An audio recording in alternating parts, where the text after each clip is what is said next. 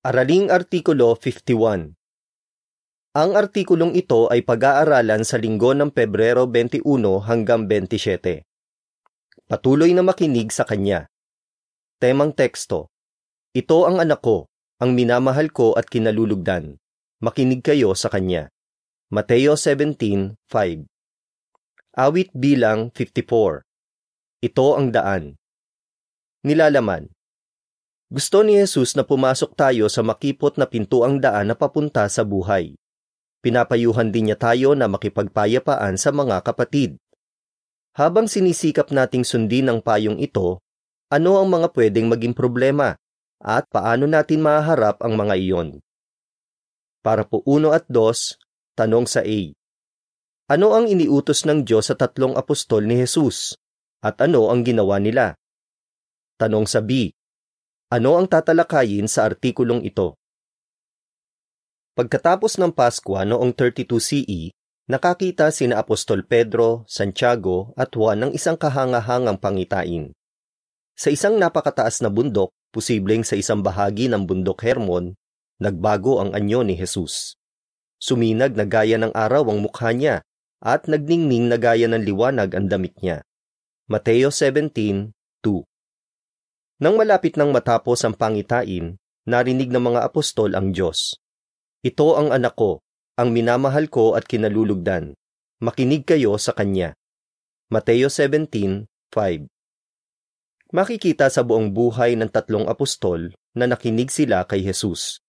Gusto rin nating tularan ang halimbawa nila. Sa naunang artikulo, natutuhan natin ang ibig sabihin ng pakikinig sa tinig ni Jesus huwag nang gawin ang ilang bagay. Sa artikulong ito, tatalakayin naman natin ang dalawang bagay na sinabi ni Jesus na dapat nating gawin. Pumasok kayo sa makipot na pintuang daan. Para po tres, tanong. Ayon sa Mateo 7:13 at 14, ano ang dapat nating gawin? Mababasa sa Mateo 7:13 at 14. Pumasok kayo sa makipot na pintuang daan. Dahil maluwang ang pinto ang daan at malapad ang daang papunta sa pagkapuksa. At marami ang pumapasok dito. Pero makipot ang pinto ang daan at makitid ang daang papunta sa buhay. At kakaunti ang mga nakakahanap dito. May binanggit si Jesus na dalawang magkaibang pinto ang daan na papunta sa dalawang magkaibang destinasyon. May isang malapad na daan at isang makitid na daan. Pansinin na wala ng ikatlong daan. Kaya dapat tayong pumili sa dalawang daang ito. Ito ang pinakamahalagang desisyon na gagawin natin dahil nakadepende rito ang pag-asa nating mabuhay ng walang hanggan. Para po 4, tanong. Paano mo ilalarawan ang malapad na daan? Tandaan natin ang pagkakaiba ng dalawang daan. Marami ang pumipili sa malapad na daan dahil madali itong lakaran. Nakakalungkot na natili ang marami sa daang ito at pinili nila na sumunod sa karamihan. Wala silang kamalay-malay na si Satanas na Diablo ang nasa likod nito at napapunta ito sa kamatayan. Para po 5, tanong. Anong mga pagsisikap ang ginawa ng ilan para mahanap ang makitid na daan at malakaran iyon? Sinabi ni Jesus na makitid naman ang isang daan at kakaunti ang nakakahanap dito. Bakit? Sa sumunod na talata, binabalaan ni Jesus ang mga tagasunod niya laban sa huwad ng mga propeta. Sa ngayon, libo-libo ang mga relihiyon, at inaangkin ng marami sa mga ito na nasa kanila ang katotohanan. Milyon-milyon ang nabulag ng mga relihiyong ito, kaya hindi nila mahanap ang daan papunta sa buhay. Pero pwedeng mahanap ang daang iyon. Sinabi ni Jesus, Kung lagi ninyong susundin ang aking salita, kayo ay talagang mga alagad ko, at malalaman ninyo ang katotohanan, at ang katotohanan ay magpapalaya sa inyo. 1.8 31 at 32. Mabuti na lang, hindi ka sumunod sa karamihan. Hinanap mo ang katotohanan. Pinag-aralan mong mabuti ang salita ng Diyos para malaman ang mga kahilingan niya sa atin at nakinig ka sa mga turo ni Jesus. Higit sa lahat, natutuhan mo na inaasahan ni Jehova na hindi ka na makikibahagi sa huwad na relihiyon at sa mga selebrasyon na may paganong pinagmulan. Natutuhan mo rin na hindi magiging madali na gumawa ng mga pagbabago sa buhay mo para mapasaya si Jehova. Pero nagsikap ka dahil mahal mo ang iyong ama sa langit at gusto mo siyang mapasaya. Siguradong masayang masaya siya para sa iyo. Kung paano mananatili sa makitid na daan. Para po sa is, tanong. Ayon sa awit 119, 9, 10, 45 at 133, ano ang tutulong sa atin na makapanatili sa makitid na daan? Ano ang makakatulong sa atin na makapanatili sa makitid na daan? Pag-isipan ang ilustrasyong ito. Sa ilang bansa, may inilalagay na bakod sa gilid ng makipot na daan sa bundok para maging ligtas ang mga dumadaan dito. Ginawa ang bakod na ito para hindi mahulog ang mga driver sa bangin. Siguradong walang driver na magdereklamo kung bakit inilagay ang bakod na iyon. Parang ganyan ang mga pamantayan ni Jehova na nasa Biblia. Tutulong ang mga iyon para manatili tayo sa makitid na daan. Mababasa sa awit 119, 9 at 10. Paano mapananatiling malinis ng isang kabataan ang landas niya? Dapat na lagi niyang sundin ang iyong salita. Hinahanap kita ng buong puso. Huwag mong hayaang lumis ako mula sa mga utos mo. Sa talata 45. At lalakad ako sa ligtas na lugar, dahil hinahanap ko ang mga utos mo. Sa talata 133. Gabayan mo ng salita mo ang mga hakbang ko. Huwag nawang mangibabaw sa akin ng kasamaan. Para po siyete, tanong. Ano ang dapat isipin ng mga kabataan tungkol sa makitid na daan? Mga kabataan, nasasakal ba kayo minsan sa mga pamantayan ni Jehova? Iyan ang gusto ni Satanas na maramdaman ninyo. Gusto niyang ma-enjoy ninyo ang nararanasan ng mga lumalakad sa malapad na daan. Gusto niyang isipin ninyo na boring ang inyong buhay, di gaya ng mga kaeskwela ninyo o ng mga tao sa internet. Gusto ni Satanas na isipin ninyo na hindi kayo magiging masaya kapag sinunod ninyo ang mga pamantayan ni Jehova. Tandaan, ayaw ni Satanas na makita ng mga lumalakad sa daan niya kung ano ang dulo nito. Pero gusto ni Jehova na makita ninyo ang magandang kinabukasang naghihintay sa inyo kapag nanatili kayo sa daan papunta sa buhay. Para po 8, tanong. Ano ang matututuhan ng mga kabataan sa karanasan ni Olaf? Tingnan ang matututuhan mo sa karanasan ng kabataang brother na si Olaf. Ayon sa talababa, binago ang ilang pangalan. Sa pagpapatuloy, pinilit siya ng mga kaklase niya na makipag-sex. Nang ipaliwanag niya na sumusunod sa mataas na pamantayan ng Biblia ang mga saksi ni Jehovah, mas lalo siyang pinilit ng ilang kaklase niyang babae na makipag-sex. Pero nanindigan si Olaf sa kung ano ang tama. Hindi lang iyan ang napaharap sa kanya. Sinabi ni Olaf, Kinukbinsi ako ng mga teacher ko na kumuha ng mataas na edukasyon para magkaroon ako ng pangalan sa lipunan. Sinabi nila sa akin na kapag hindi ko raw ito ginawa, hindi ako magtatagumpay. Ano ang nakatulong kay Olaf na malabanan ng mga tukso? Sinabi niya, Nakipagkaibigan ako sa mga kapatid sa kongregasyon. Para silang pamilya sa akin. Mas sineryoso ko ang pag-aaral ng Biblia. Dahil doon, mas naging kumbinsido ako na ito ang katotohanan. Kaya naging determinado ako na paglingkuran si Yehova. Deskripsyon ng larawan para sa para po sa is hanggang 8. Kung mananatili tayo sa makitid na daang pinoprotektahan ng bakod na inilalaan ng Diyos, may iiwasan natin ang mga panganib gaya ng pornografya, imoral na paggawi, at pag-una sa mataas na edukasyon. Ayon sa caption, Tinutulungan tayo ng mga payo at pamantayan ng Diyos na manatili sa makitid na daan. Para po 9, tanong. Ano ang dapat gawin ng mga gustong manatili sa makitid na daan? Gusto ni Satanas na lumihis ka sa daan papunta sa buhay. Gusto niyang sumunod ka sa karamihan na lumalakad sa malapad na daan papunta sa pagkapuksa. Mateo 7:13. Pero kung gusto nating manatili sa makitid na daan, dapat tayong makinig kay Jesus at isipin na ang daang ito ay proteksyon sa atin. Talakayin naman natin ang isa pang sinabi ni Jesus na dapat nating gawin. Makipagpayapaan sa mga kapatid. Para po Jis, tanong. Ayon sa Mateo 5, 23 at 24, ano ang sinabi ni Jesus na dapat nating gawin?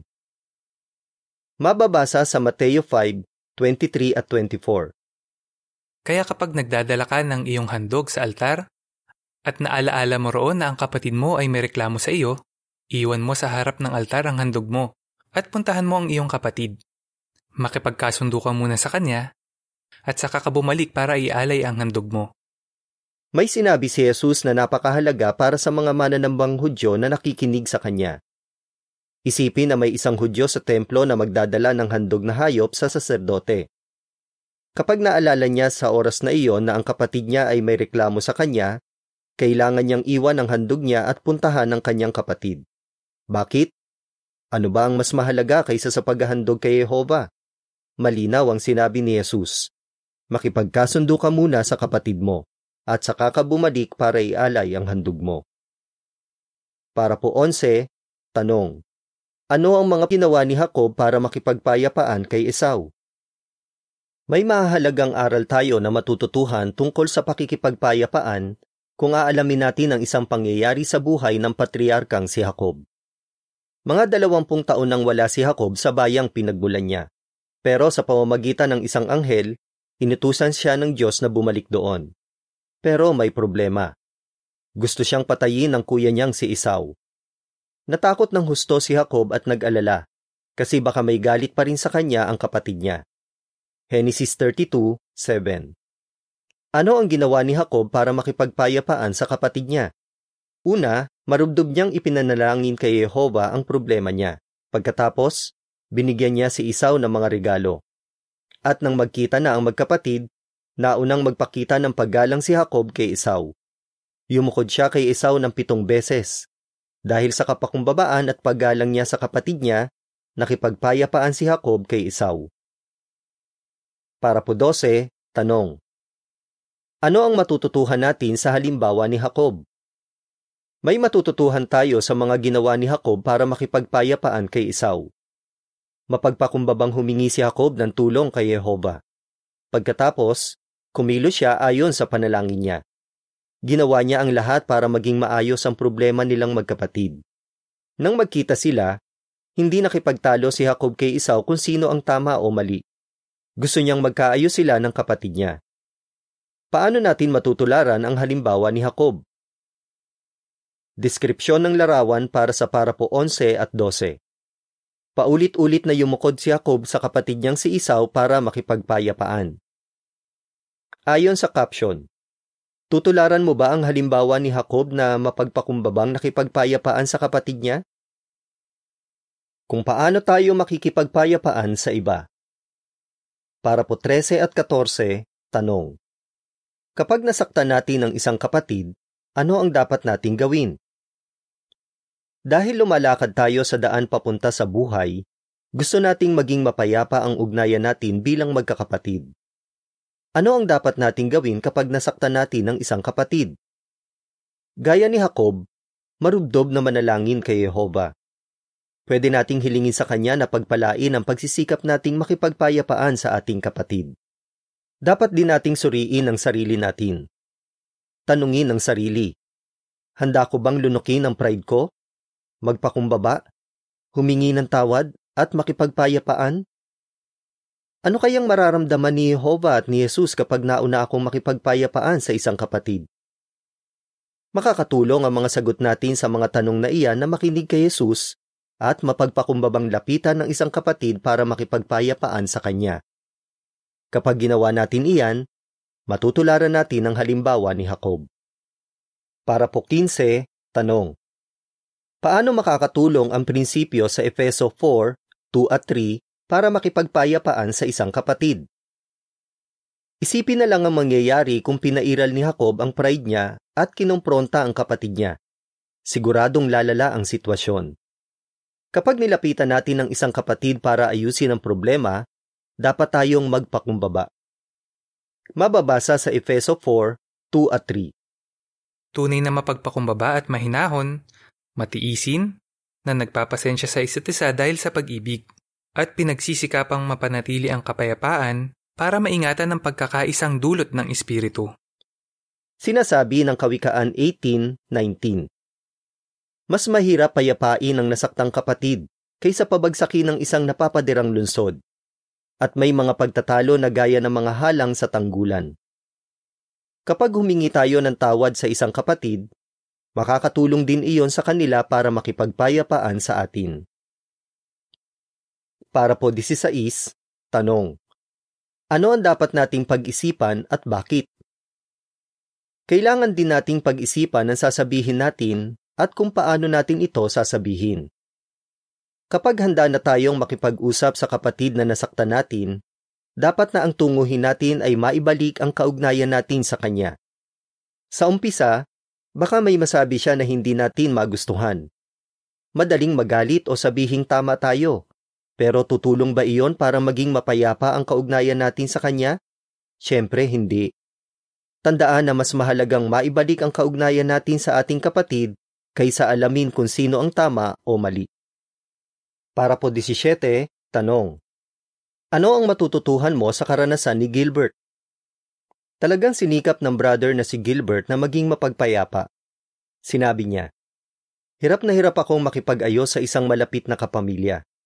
Sa loob ng mahigit dalawang taon, talagang sinikap ko na kausapin siya ng mahinahon para maibalik namin ang magandang kaugnayan namin sa isa't isa.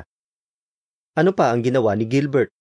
Sa tuwing mag-uusap kami, nananalangin muna ako at ipinapaalala ko sa sarili ko na maging kalmado kapag may sinabi siyang hindi maganda sa akin.